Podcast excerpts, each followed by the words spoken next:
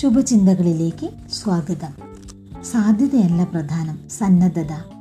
ഒരു ശിഷ്യൻ ബുദ്ധനോട് ചോദിച്ചു എല്ലാവർക്കും ബുദ്ധനാകാൻ കഴിയുമെന്ന് അങ്ങ് പറയാറുണ്ടല്ലോ. എന്നാൽ എന്തുകൊണ്ടാണ് അങ്ങനെ സംഭവിക്കാത്തത്? ബുദ്ധൻ പറഞ്ഞു ഗ്രാമത്തിലുള്ള മുഴുവൻ ആളുകളെയും കണ്ട് അവരുടെ ആഗ്രഹങ്ങൾ എഴുതി വാങ്ങുക. അയാൾ അങ്ങനെ ചെയ്തു. ബുദ്ധൻ ചോദിച്ചു നിങ്ങൾ എഴുതിക്കൊണ്ടുവന്നതനുസരിച്ച് എത്ര പേരാണ് ബുദ്ധനാകണമെന്ന് ആഗ്രഹം പ്രകടിപ്പിച്ചത് ആരുമില്ല. ശിഷ്യന്റെ മറുപടി. ബുദ്ധൻ ഇപ്പോൾ മനസ്സിലായില്ലേ? എന്തുകൊണ്ടാണ് സാധ്യമായിട്ടും ആരും ബുദ്ധനാകാത്തത് എന്ന്? ആഗ്രഹമാണ് അടിത്തറ.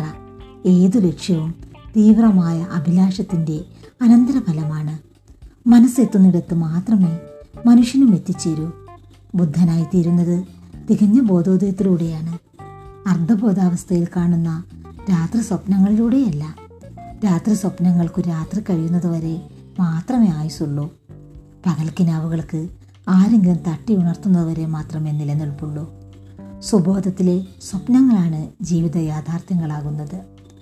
അവയാണ് മരണശേഷവും ഒരാൾക്ക് ജീവൻ നൽകുന്നത്.